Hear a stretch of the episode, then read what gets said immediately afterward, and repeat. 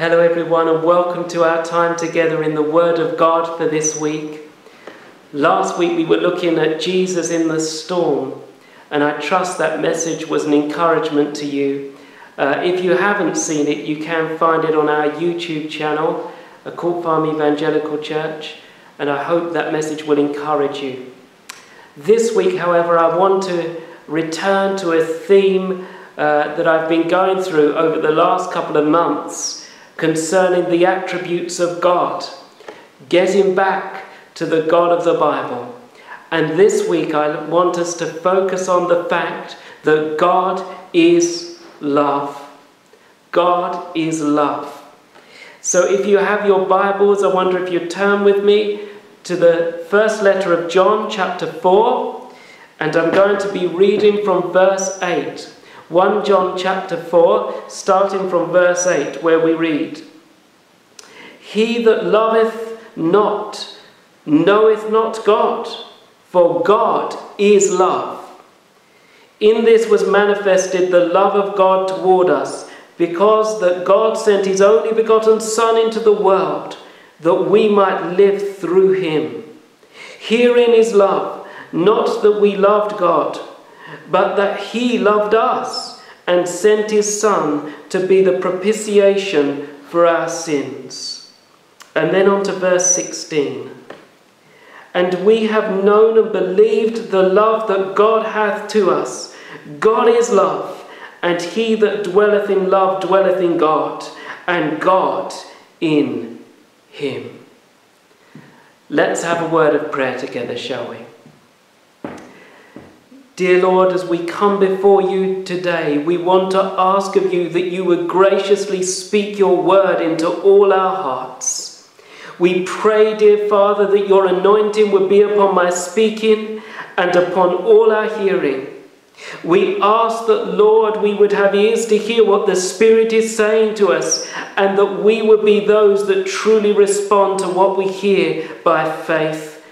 We want to ask of you, Lord, to help us. For your word says, My sheep hear my voice and they follow me. And we do want to follow you, Lord. We do want to hear your voice and respond in the way you want us to. So, Lord, have your way amongst us. Lead us, guide us in this time, and may you get all the praise and the glory. In Jesus' name we ask. Amen. Amen. Well, dear brothers and sisters, what a theme this is the love of God. Really, no language is adequate for us to describe the love that God has for us. We feel that everything we could say is inadequate. How can we put into words the greatness, the vastness, the depth, the height of the love that God has for His own? But we must uh, seek out to do the best we can, to consider the scriptures together, and to truly meditate and consider the greatness of God's love. And, dear friends, the love of God is so different from the kind of love that we are seeing uh, today in our society. Love is mentioned a lot, isn't it? On the television, in song, a lot more today perhaps than in previous generations. But it seems to me that we know less about the nature of true love than previous generations did. And the reason for that is quite clear that we have departed from the Word of God and from God Himself, from the one who is love. And as we've departed from Him, we have come to understand uh, love in a different light. And really, what we've done is exchange love for lust. And lust is not love. Lust is seeking to have for oneself that which is forbidden. But love is giving out and sacrificial towards one undeserving. The nature of God's love is so different from the kind of love we see talked about today in society. A lot of this kind of love today uh, or understanding of love goes back to the 1960s, really, where new ideas about what love is was coming to the fore by various professors and psychiatrists of the day. There was a lot of talk about free love and the new morality which someone described as nothing different but the same as the old immorality, just dressed up in a different way, which is very true. But there was all this talk in the 1960s about pushing the boundaries, about getting rid of our old understandings of what love is, and that we have to come into something new. You see, that was the teaching of that day. And such psychiatrists as George Carstairs were, who did the famous Reith lectures in the early 1960s um, that was recorded on BBC Radio 1962. They were pushing, seeking to push boundaries and uh, to say, really, we can do away with this idea of the morality as revealed in the Word of God. We need something more free and, and new. And so people bought into this more and more and, and went away from the biblical understanding of, of love and experimented in all kinds of ways. And as a result of those experiments, we saw the beginning of the breakup of the family unit, and that has continued up until this day. And what a disaster it's been and how many broken lives have, have, have, have, how many lives have been wrecked as a result of this kind of teaching. But you see, it's because we've departed from the Word of God. And there's nothing new under the sun anyway. We see just a departure from God, and as a result, we claim to know what love is when we're really um, eh, exhibiting what lust is. But God's love isn't a lustful love in that sense at all. God's love is a sacrificial love. We've read um, in 1 Corinthians 13 of the nature of what true love is. And we find it to be far different from the type of love that is being brought, purported today, or rather brought out as love today. 1 Corinthians 13 shows us that love is um, long suffering, that it is kind, that it doesn't envy, that it doesn't vaunt itself, that it is not puffed up, it does not behave itself in an unseemly way, it doesn't seek its own, it isn't easily provoked and thinks no evil. It does not rejoice in iniquity, but rejoices in truth. It bears all things, believes all things, endures all things. Love never fails. Now, that's what the Bible speaks as to the nature of love. So different, isn't it? From the type of what is called love being paraded today. But let us get back to the God of the Bible and back to the God of love. And as we get back to God, we'll get back to an understanding of what true love is. Twice in the passage of scripture that I read in 1 John, we have this phrase God is love.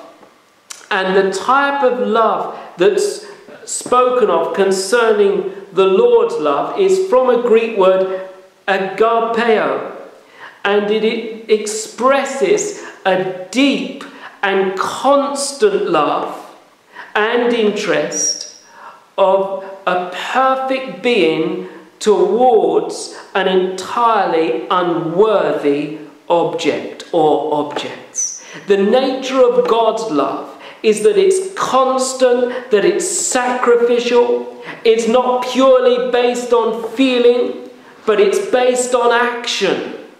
And it's a demonstrative love, it's a love that acts. and a love that gives out towards those who are completely undeserving of it. It is a sacrificial love. And we'll come to see more of that as we look at the scriptures together. But God's love, dear friends, was before man or this earth was ever created because God is love. And within the Trinity, there was this love the Father for the Son and the Spirit. Together, they shared in love one to another. The Lord Jesus Himself spoke about the, the love the Father has for Him in the Gospel of John. In John chapter 17, and verse 24, we read these words. Jesus is speaking, and he's speaking to the Father, and he says this Father, I will that they also, whom thou hast given me, be with me where I am, that they may behold my glory, which thou hast given me. For thou lovest me before the foundation of the world. Did you notice that? Before the foundation of the world, the Father's love was toward his own Son. And we read a number of occasions in the scripture when Jesus walked upon this earth where the Father spoke from heaven of his love for his Son. We read of this at Jesus' baptism in Matthew chapter 3 and verse 17. Matthew chapter 3. I'm going to read from verse 16. And Jesus, when he was baptized, went up straightway out of the water, and lo, the heavens were opened unto him, and he saw the Spirit of God descending like a dove and lighting upon him. And lo, a voice from heaven saying, This is my beloved Son, in whom I am well pleased. This is my beloved Son. God's center of affections, the Father's love, was upon his Son. And we read of this also in the Gospel of Luke concerning the time when the Lord Jesus was transfigured. Luke chapter 9. If you turn there, please, Luke chapter 9. And we read this in verse 35. Let's read from verse 34. While he thus spoke, there came a cloud and overshadowed them, and they feared as they entered into the cloud. And there came a voice out of the cloud saying, This is my beloved Son. Hear him. This is my beloved Son. Hear him. But what I want us to consider now is the love that the Lord God, the Father, has for his own in relation to the Lord Jesus. If you turn back with me to Matthew, sorry, to John chapter 17, John chapter 17 again. Let's turn back there once more. And back in John chapter 17 and verse 23, just the one before I spoke of um, a moment ago, Jesus is praying still to the Father and he says this I in them and thou in me, that they may be made perfect in one, and that the world may know that thou hast sent me and hast loved them as thou hast loved me.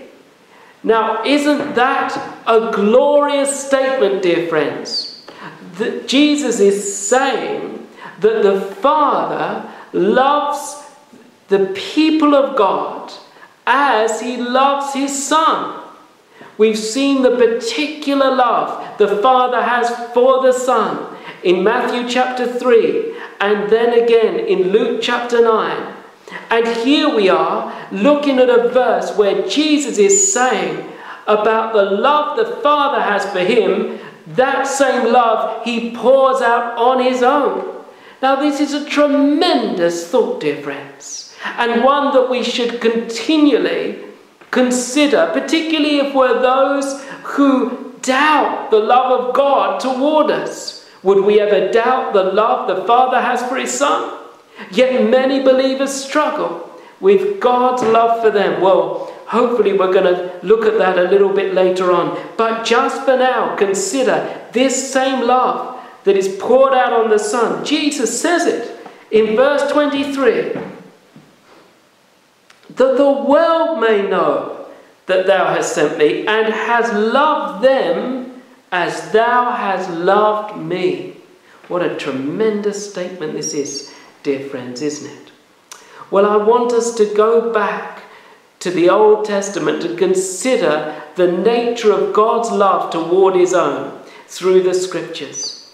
And uh, we're going to come back to the New Testament in a little while. But let's have a look at the nature of the Lord's love towards his own. We certainly know that God created Adam and Eve that he might have fellowship with them. He wanted to walk with them in the garden. He showed his love to them. He gave them so much. And then, of course, we had the fall.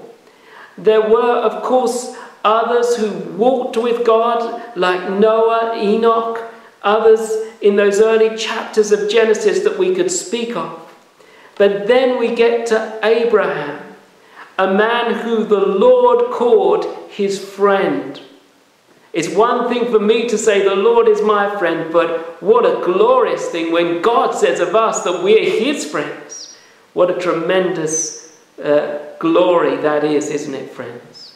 But just consider for a moment how God got hold of Abraham he laid hold of him, he spoke to him, he chose him, and brought him out of Ur of the Chaldees.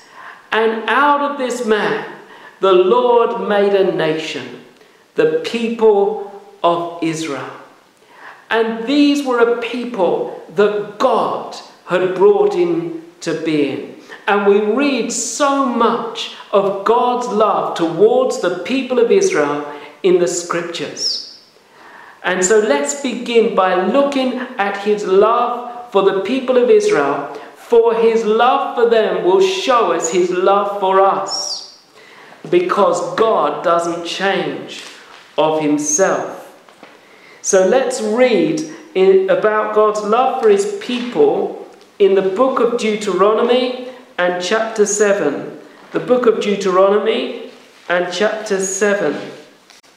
And I'm going to read from verse 6, Deuteronomy chapter 7 and verse 6. The Lord speaking, or this is speaking of the Lord's people, for thou art a holy people unto the Lord thy God. The Lord thy God has chosen thee to be a special people unto himself above all people that are upon the face of the earth. The Lord did not set his love upon you, nor choose you, because ye were more in number than any people, for ye were the fewest of all people, but because the Lord loved you, and because he would keep the oath which he had sworn unto your fathers, had the Lord brought you out with a mighty hand, and redeemed you out of the house of bondmen from the hand of Pharaoh, king of Egypt. Well, what does this, these verses show us about the nature of God's love towards the people of Israel? Well, did you get what was said in verse 7 and 8? Verse 7 The Lord says, He did not set His love upon them or choose them because they were in more in number than any other people. So, why was it that God loved the people of Israel. Verse 8 shows us, but because the Lord loved you. Now, let me ask you a question, dear child of God. Why does the Lord love you? I can only say that He loves you because He loves you. Why has He set His love upon you? If you are born again of the Spirit of God, you're a child of God, why has God set his love upon you? I can only say this the reason that God has set his love upon you is because he loves you. This is exactly what is stated here in verse 7 and 8. God's love was set upon the people of Israel because he set his love upon the people of Israel. There's something of a mystery concerning God's love. There's something of a mystery concerning love altogether. Why do people fall in love? Why does this person fall in love with that person? What causes that? There's something of a mystery. Why did God set his love upon them? Well, first of all, he set his love upon the children of Israel because he loved them. It reminds me of what the Lord Jesus, um, of his love towards his disciples in the Gospel of John and chapter 13. In the Gospel of John and chapter 13 and verse 1, we read these words. Now, before the feast of the Passover, when Jesus knew that his hour was come, that he should depart out of this world unto the Father, having loved his own which were in the world, he loved them unto the end. Having loved them, he loved them. And God, having set his love upon the people of Israel, he loved them. Why did God love them? Because he loved them. That's all we can say. And that love goes on, as we shall see in a little while. But it's a little bit like that passage in John. God loved the children of Israel because he loved them. Jesus set his love upon these disciples and loved them to the end. It wasn't because they were worthy to be loved or they were easy to deal with, it was because he decided to love them. And the same is true in Deuteronomy and chapter 7. Well, going back to this passage, secondly, I want us to notice that it wasn't anything in and of these people that elicited God's love toward them. It wasn't that there was something about them that inclined his love toward them. We read that specifically in verse 7. The Lord makes it clear. The Lord did not set his love upon you, nor choose you because ye were more in number than any people, for ye were the fewest of all people. There was nothing in and of them that should cause God to love them. There was nothing about them. It wasn't because they were a great nation that the Lord did, was going to decide to set his love upon them, because then he would be seen as great in them. No. In fact, the scriptures show us that it was quite the opposite. This was not a great nation, this was a small nation. These were a people, as it were, who were few relatively in number. And yet God met with them, and God spoke to them, and God set his love on them. And also the Lord chose them. Now, notice from verse 6 we read this For thou art a holy people unto the Lord thy God. The Lord thy God has chosen thee to be a special people unto himself. God's love and his choice go together in the word of, word of God. Love and choice go together, they belong together in Scripture.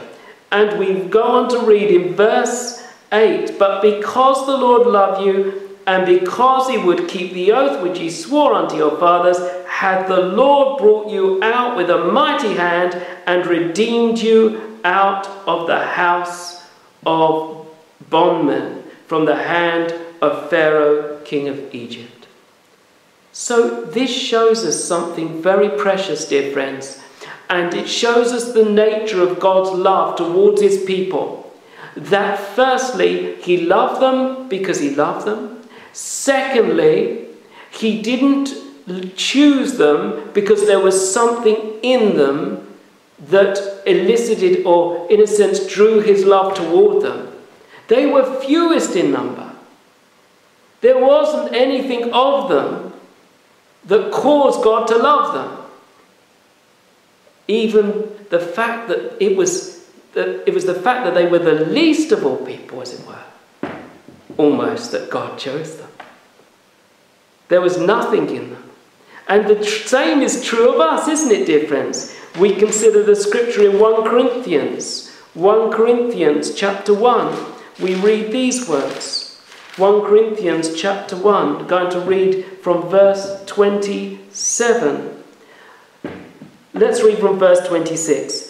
For ye see your calling, brethren, how that not many wise men after the flesh, not many mighty, not many noble are called. But God has chosen the foolish things of the world to confound the wise. And God has chosen the weak things of the world to confound the things which are mighty, and base things of the world, and things which are despised has God chosen, yea, and things which are not, to bring to naught things that are, that no flesh should glory in his presence. But of him are ye in Christ Jesus, who of God is made unto us wisdom and righteousness and sanctification and redemption, that according as it is written, He that glorieth, let him glory in the Lord. What a wonderful statement this is. God has chosen the weak things, the small things, the few things, so that no flesh should glory in his presence.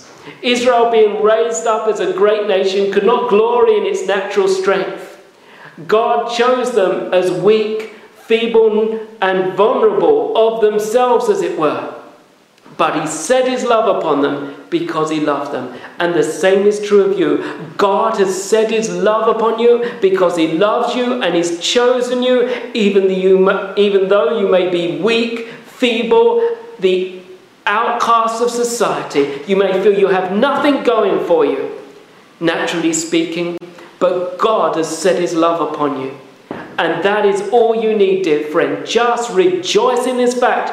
If God loves you, that's the most important thing in the whole of the universe. Don't fear what others might think of you, for God has set His love upon you if you're born of His Spirit. Praise God. What a glorious truth this is. Well, dear friends, let's look a bit further at the nature of God's love for the children of Israel. We read in the book of Jeremiah, Jeremiah chapter 31 and verse 1. Jeremiah 31, verse 1 says this. At the same time, saith the Lord, will I be the God of all the families of Israel, and they shall be my people. Thus saith the Lord, the people which were left of the sword found grace in the wilderness, even Israel, when I went to cause him to rest. The Lord has appeared of old unto me, saying, Yea, I have loved thee with an everlasting love. Therefore, with loving kindness have I drawn thee. Again, I will build thee, and thou shalt be built, O Virgin of Israel. Thou shalt again be adorned with thy tabrets, and shalt go forth in the dances of them that make merry. What a tremendous statement this is. God defines the nature of his love for the children of Israel in this passage, and he simply says, I have loved thee with an everlasting love. In other words, with a love that endures. And we saw in 1 Corinthians chapter 13 that love bears all things, that love never fails. It does not fail, and God's love endures. It's the nature of his love. It's not that somehow God has a whim over a particular people or a person. He sets his love on them, and then a couple of years later, he's finding it too difficult to deal with them, and so he throws them away and uh, begins with something new. That's not the nature of the love of God. We've already seen that the nature of the Lord's love is one of endurance. We mentioned that how the Lord Jesus exhibited this love towards his disciples in John chapter 13. Having loved his own who were in the world, he loved them to the end. He was expressing the very nature of the love of the Father, of his own love for his people.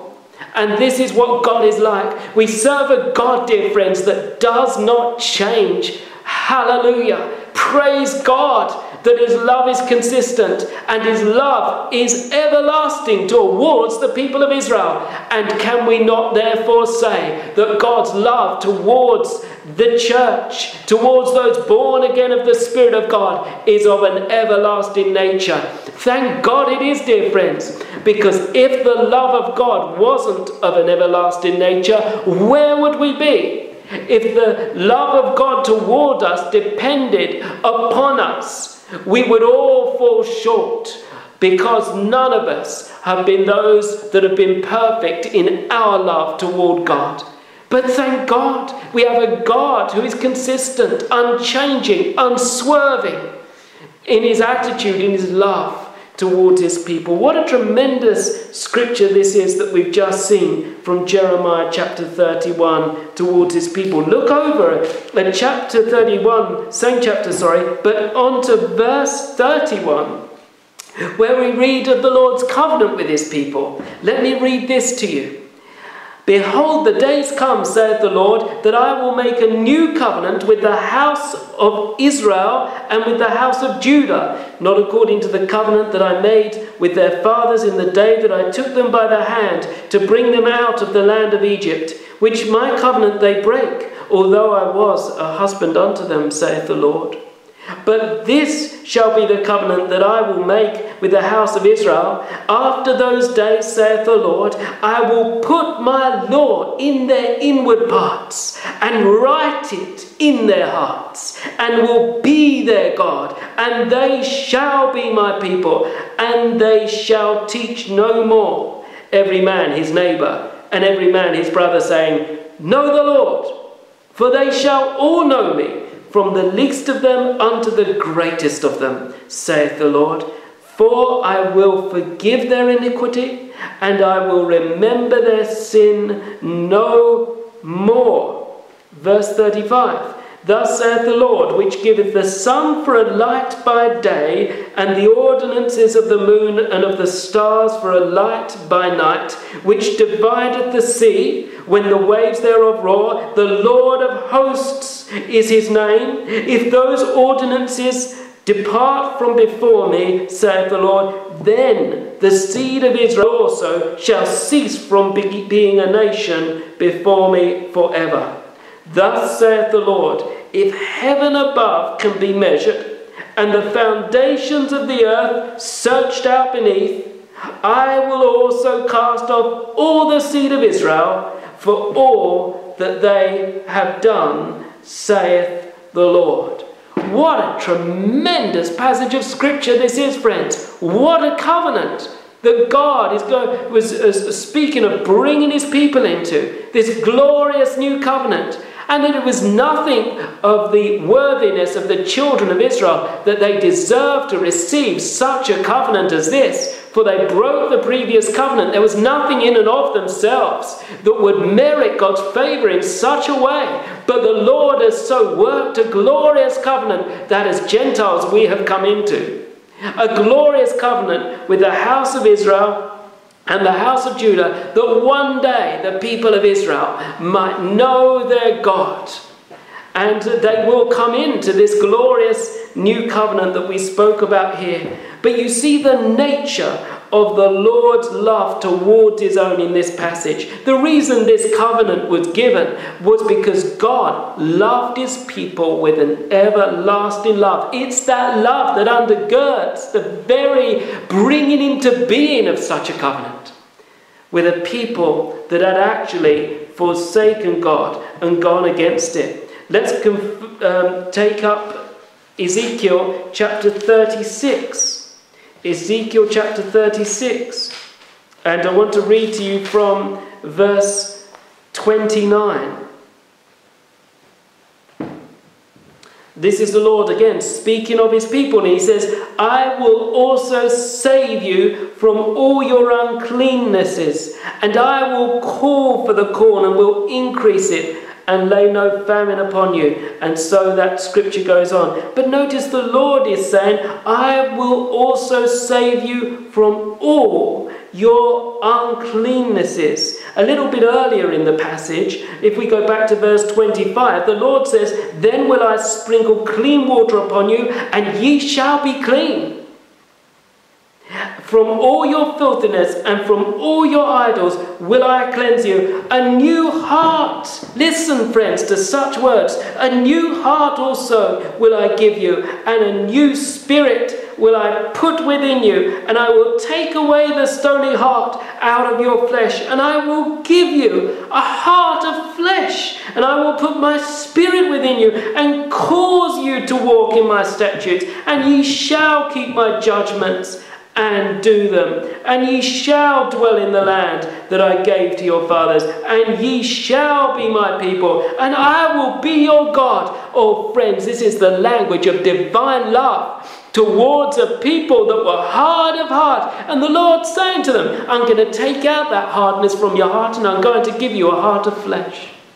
This is the love of God. There was nothing of the children of Israel, of themselves that should cause God to be so generous in his love toward them. But this is the nature, you see, of God's love. This is the agape love. This is the love that gives out in spite of the unworthiness of the one who is receiving it. Let's look a little bit further into Isaiah chapter 49. Isaiah chapter 49 further scriptures speaking about the love of God concerning his own people. Verse 16.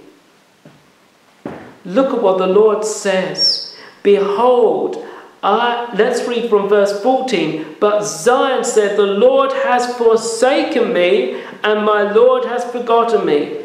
Can a woman forget her sucking child that she should not have compassion on the son of her womb? Yea, they may forget, yet will I not forget thee. Behold, I have graven thee upon the palms of my hand. Thy walls are continually before me. What a tremendous encouragement for the people of Israel this was. The Lord had actually graven them upon the palms of his hands their walls were continually before him. You see the heart that the Lord has for Zion. Now, Zion speaks of the city of God, but it can also speak of the people of God as well. And what a tremendous passage of scripture that is. Over to Hosea, please. The book of Hosea.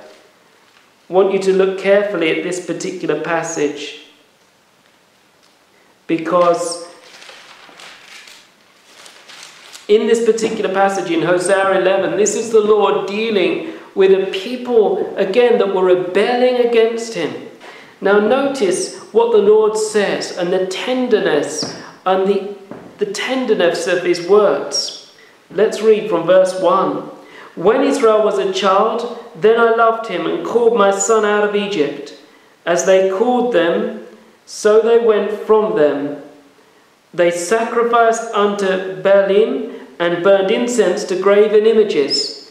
I taught Ephraim also to go, taking them by their arms, but they knew not that I healed them. I drew them with cords of a man, with bands of love, and I was to them as they that take off the yoke on their jaws, and I laid meat unto them. He shall not return into the land of Egypt but the Assyrian shall be his king because they refuse to return. And the sword shall abide on his cities, and shall consume his branches and devour them because of their own counsels. And my people are bent to backsliding from me. Though they called them to the Most High, none at all would exalt him. How shall I give thee up, Ephraim? How shall I deliver thee, Israel? How shall I make thee as Admah? How shall I set thee as Zeboim? My heart is turned within me. My repentings are kindled together. I will not execute the fierceness of mine anger. I will not return to destroy Ephraim. For I am God and not man. the Holy One in the midst of thee, and I will not enter into the city. And so the scripture goes on. What an extraordinary passage of scripture this is. The Lord is speaking of Israel as his firstborn son, and he's dealing with a son that has gone wayward, a son that is rebellious, a son that is not doing as his father has called him to do, a son that indeed must know the discipline of the father, because every good father will discipline his son, and God does discipline his own people in love. It's a sign that God loves us if He disciplines us. The idea that we should not discipline our children because it's not loving is a lie. And God disciplines those He loves, and fathers should lovingly discipline their children also. Um, in this passage, though, when the Lord speaks of the waywardness of His dear Son, um, his dear people, he goes on to say in verse 8, How shall I give thee up, Ephraim? How shall I deliver thee, Israel? And he goes on, doesn't he, to say, I will not execute the fierceness of mine anger, I will not return to destroy Ephraim, for I am God and not a man. Oh, thank God for the nature of his love. We read more of that kind of um, speech from the Lord concerning the nature of his ongoing love in relation to his character in the book of Malachi and chapter 3.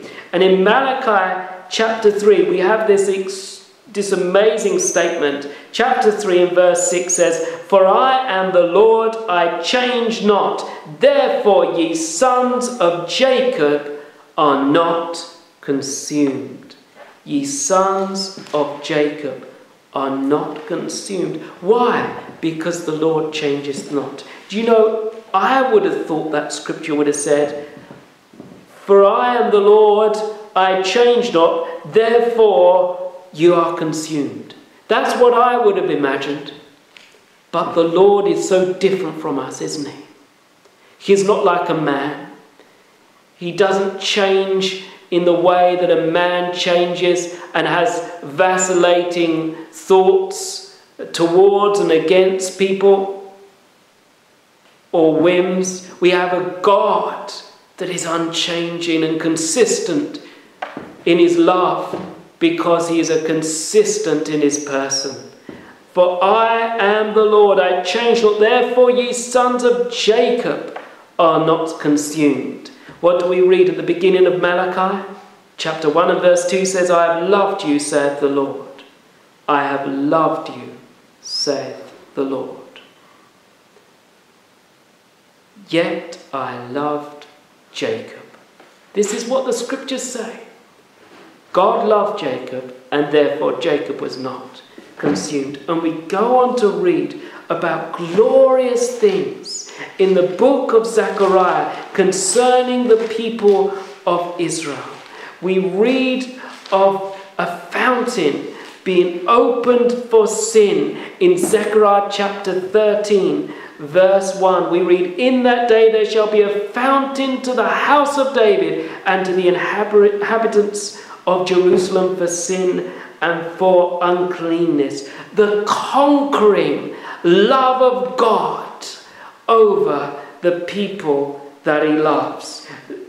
But lest we think this truth concerning Israel is merely confined to the Old Testament, let me, let me remind you what the scriptures say in the book of Romans, chapter 11, and from verse 28. The scriptures say concerning them, as t- concerning the gospel, they are enemies for your sakes, for the sakes of the Gentiles but as touching the election, they are beloved for the Father's sakes, for the gifts and calling of God are without repentance.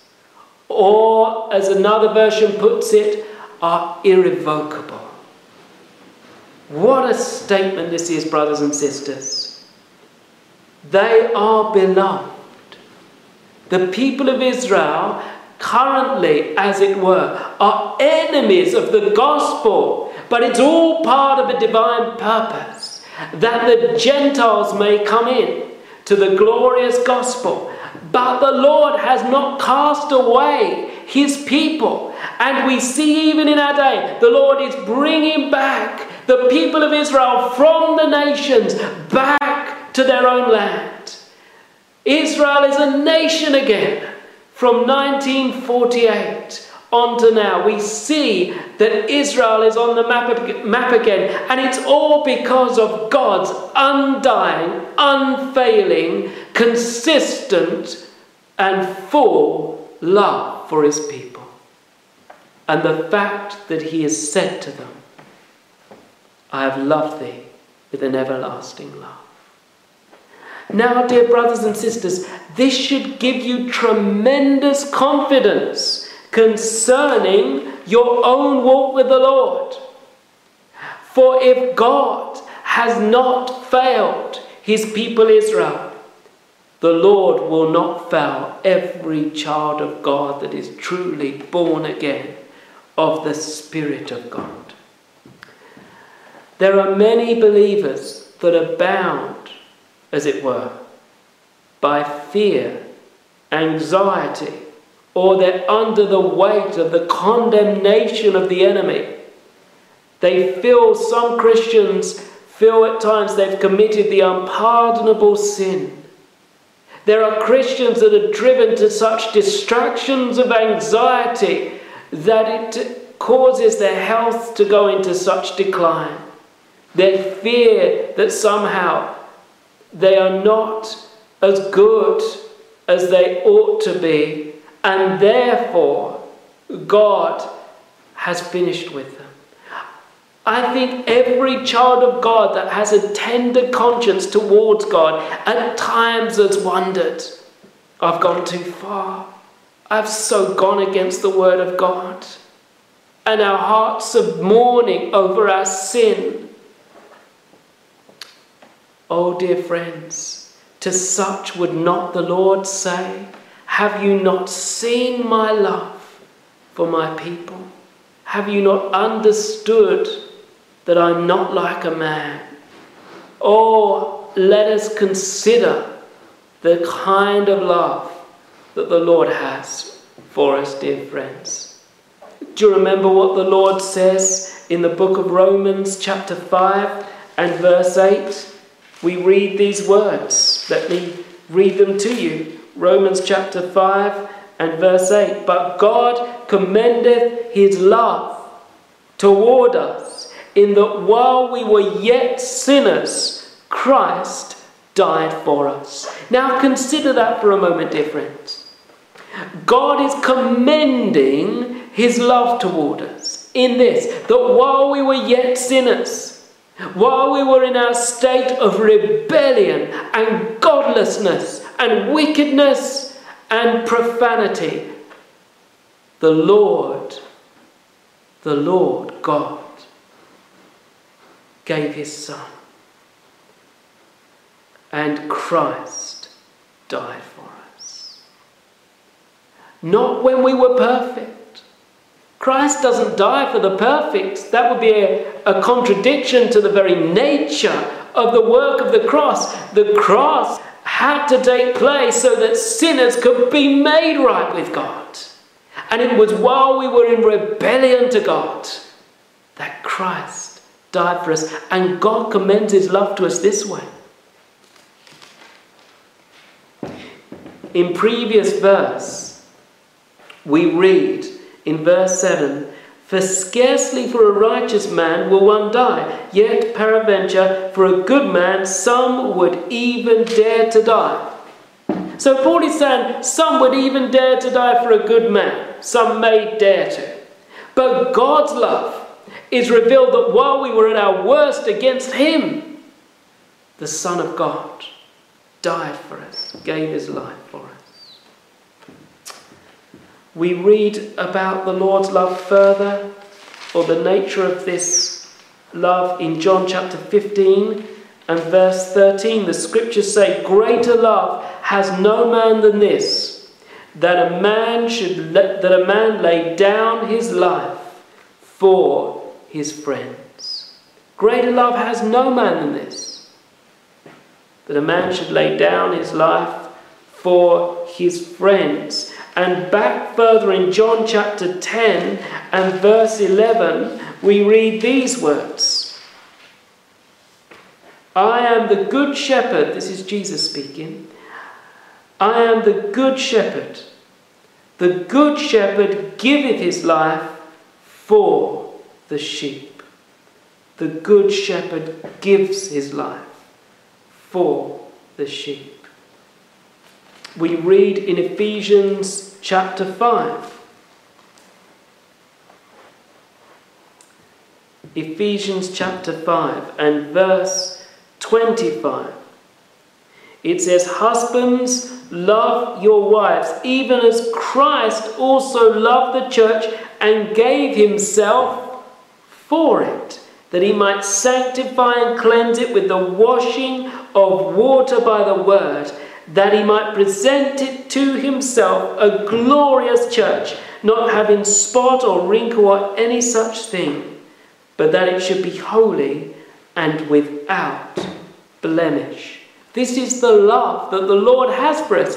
And we see that He's laid down His life for us, dear friends. God commends His love to us. That the Lord Jesus has laid His life down for us, even when we were sinners, when we were far from God.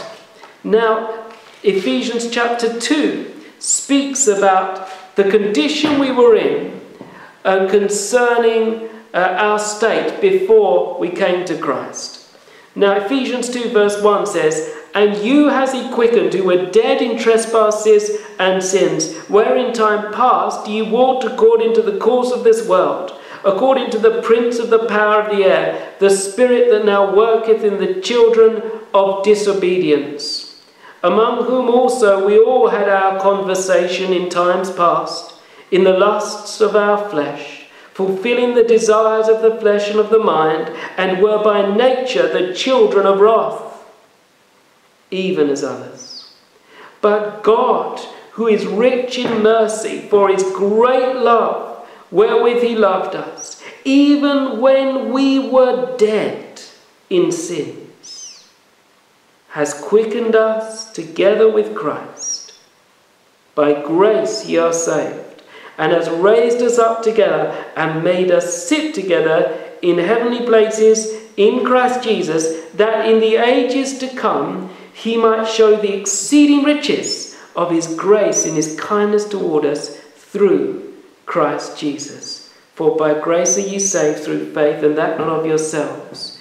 It is the gift of God.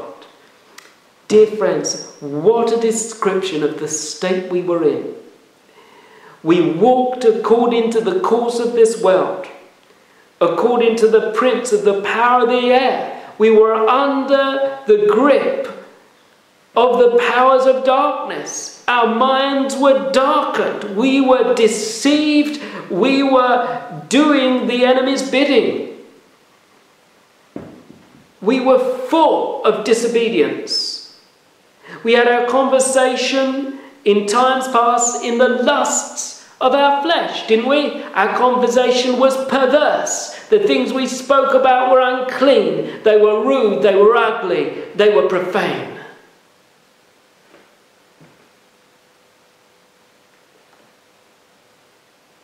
We fulfilled the desires of the flesh and of the mind, didn't we? We lived for our flesh.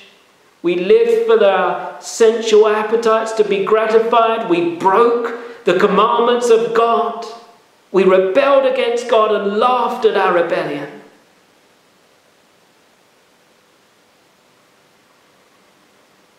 And then it says this, verse 4 But God, who is rich in mercy, for his great love, wherewith he loved us, even when we were dead in sins has quickened us together with Christ. brothers and sisters, I want you to note something here. After Paul describes the nature of what we were like before we came to Christ, children of wrath, just like the others. Verse 4 doesn't go on to say, but then we turned and we changed our minds and we repented and we decided we were going to follow Jesus and we realized what we did was wrong and we decided we were going to follow the Lord. And it was all from us. And then God have mercy on us. No. No. Christ died for us while we were yet sinners. It doesn't say that, what I've just stated, does it, friends? What does it say? After stating that we were children of wrath, uh, even as others, it goes on to say in verse 4 But God, but God, God found an answer to our own rebellion against God. This is love, dear friends. This is such love that God should love a people that have rebelled against Him, that have spoiled His creation, that have shook their fist in His face. And against such opposition and rebellion and depravity, he sends his very son, the object of his love, into the world to be crucified by the very people that he created, so that he could win a people back to himself. Friends, this is love. This is love. What do we read in 1 John? 1 John chapter 4 and verse 10 says this Herein is love, not that we loved God, but that He loved us and sent His Son to be the propitiation for our sins. God loved us first, and He found a way whereby our sin could be rightly judged but not upon ourselves, but upon the Lord Jesus. He took the wrath of God upon himself and took our sins as if his own upon himself and hung on the cross. And God poured out his judgment upon his son. And God on the Jesus on the cross says, Father, forgive them they know not what they do. He's interceding for us. And the sacrifice was accepted. The Father raised His Son up from the dead. And if we've been born again of the Spirit, we've been placed into His death. And we've been buried with Him. And we've been raised with Him. And we have newness of life, dear friends. Do you remember what the scriptures say? Paul gives testimony in the book of Galatians, chapter 2, and verse 20 I am crucified with Christ. Nevertheless, I live, yet not I, but Christ liveth in me. And the life which I now live in the flesh, I live by the faith of the Son of God, who loved me and gave himself for me. There it is, you see. The love of Christ is a giving love. It's a sacrificial love, it's an outgoing love. And it's a love towards those that are love, loveless. What a God we have. What a King. Why does the Lord love us? Because He loves us. For God so loved the world that He gave His only begotten Son that whosoever believeth in him should not perish, but have everlasting life. One of the most famous scriptures in the whole of the Word of God. What a wonderful truth this is, dear friends. God has loved us, given Himself for us to win us back to Himself. Now, What are you going to do, dear child of God, when the enemy condemns you? When the enemy says you've gone too far, it's over for you. Lay hold on the truth of the love of God. For Jesus' sake, for all that he went through, that you might be reconciled back to God forever, that you might be his, bought at such a price as you are, if you are born of the Spirit of God. You've been purchased with the very blood of the Lord Jesus. When the enemy comes to condemn you, remember that if we confess our sins, he is faithful and just to forgive us and cleanse us from all unrighteousness. The Lord cleanses. The Lord forgives us when we confess, when we repent and turn Oh, how wonderful it is that the Lord cleanses us. And so, dear friends, I want to finish with the passage in Romans chapter 8. If you turn with me to Romans chapter 8, and I'm going to read from verse 30. Verse 29, rather. For whom he did foreknow, he also did predestinate to be conformed to the image of his Son, that he might be the firstborn among many brethren. Moreover, whom he did predestinate, them he also called. And whom he called, them he also justified.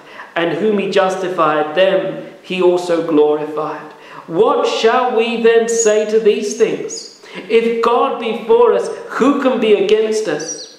He that spared not his own Son, but delivered him up for us all, how shall he not with him also freely give us all things? Who shall lay any charge, sorry, lay anything to the charge of God's elect? It is God that justifieth. Who is he that condemneth? It is Christ that died, yea, rather, that is risen again, who is even at the right hand of God, who also maketh intercession for us. Who shall separate us from the love of Christ? Shall tribulation or distress or persecution or famine or nakedness or peril or sword? As it is written, For thy sake we are killed all the day long. We are accounted as sheep for the slaughter. Nay, in all these things we are more than conquerors through him that loved us.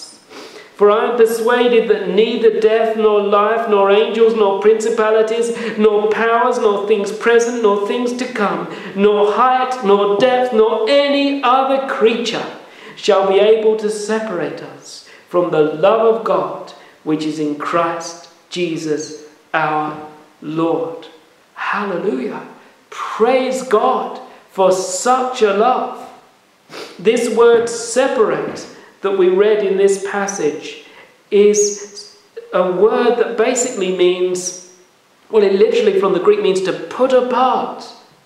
And the same word is used in Matthew 19, verse 6, where Jesus is speaking about marriage. And in Matthew 19, verse 6, we read these words Wherefore they are no more twain, but one flesh. What therefore God has joined together, let no man put asunder. Let no man separate us. Separate, sorry. Who shall separate us from the Lord's love, dear friends? The scriptures are clear in Romans 8. I want us to lay hold of this. It says, Paul says, I am persuaded now, when you're persuaded, it means you've come to the point where you've been convinced of something. Paul is convinced that neither death nor life, nor angels, nor principalities, nor powers, nor things present, nor things to come, nor height, nor depth, nor any other creature shall be able to separate us from the love of God which is in Christ Jesus our Lord. Oh, dear friends, how dearly do you consider precious the love that the Lord has for you? There are those abroad even today that seek to turn the grace of God into lasciviousness and seek to use the love of God, as it were, as a means for them to say that they can live how they want. But I ask you, dear friends, in the light of the love that I've presented to you through the scriptures, the love that God has, the costliness of it, the preciousness of it, the sacrificial nature of it, surely we do not want to treat the love of God in such a manner. I said that that was the last passage I was going to end with, but let me finish with 1 John chapter 3 and verse 1, please. 1 John chapter 3 and verse 1. Behold, what manner of love the Father has bestowed upon us, that we should be called the sons of God. Therefore the world knoweth us not, because it knew him not we will be hated by the world if we're truly born again of the Spirit. But it is a much more blessed thing to be loved by God, who genuinely loves us, gave his Son, commends his love to us, that while we were yet sinners, Christ died for us. May we love him more and more and rejoice in his love, friends.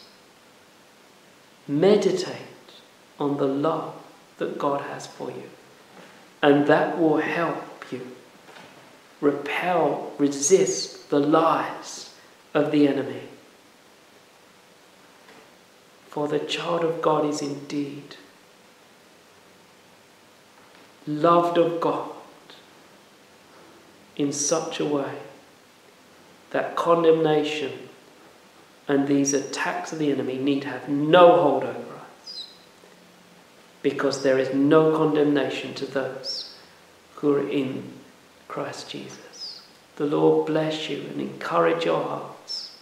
Let us pray, and then I would like to share a song about love with you to finish off this week. Let's pray. Dear Lord, we thank you for your love and your grace we pray that you'd write upon our hearts all that you have said to us, and may we respond in faith to what you have brought to us. We ask these things of you, Father. In Jesus' name, Amen. Amen. So, dear friends, I want to finish with a song that I trust will be a blessing to you, speaking about the love, the goodness of the Lord. I wrote this song for my wedding day. Um, and it's a song of praise unto the Lord and a song that speaks of His love and uh, His great mercy towards us, really. And I wrote this song uh, that we had sung at our wedding um, back in 2007. And I thought it'd be good to finish this message with this song. So I hope it is a blessing to you.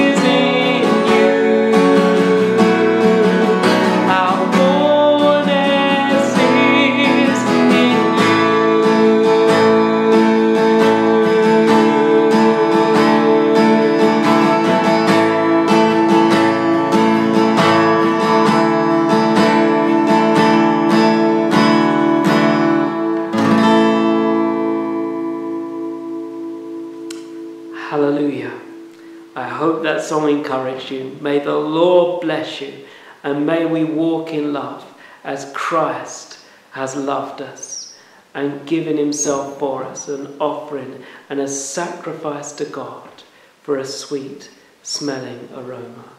Ephesians 5, verse 2.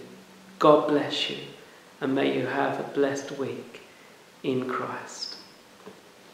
Amen.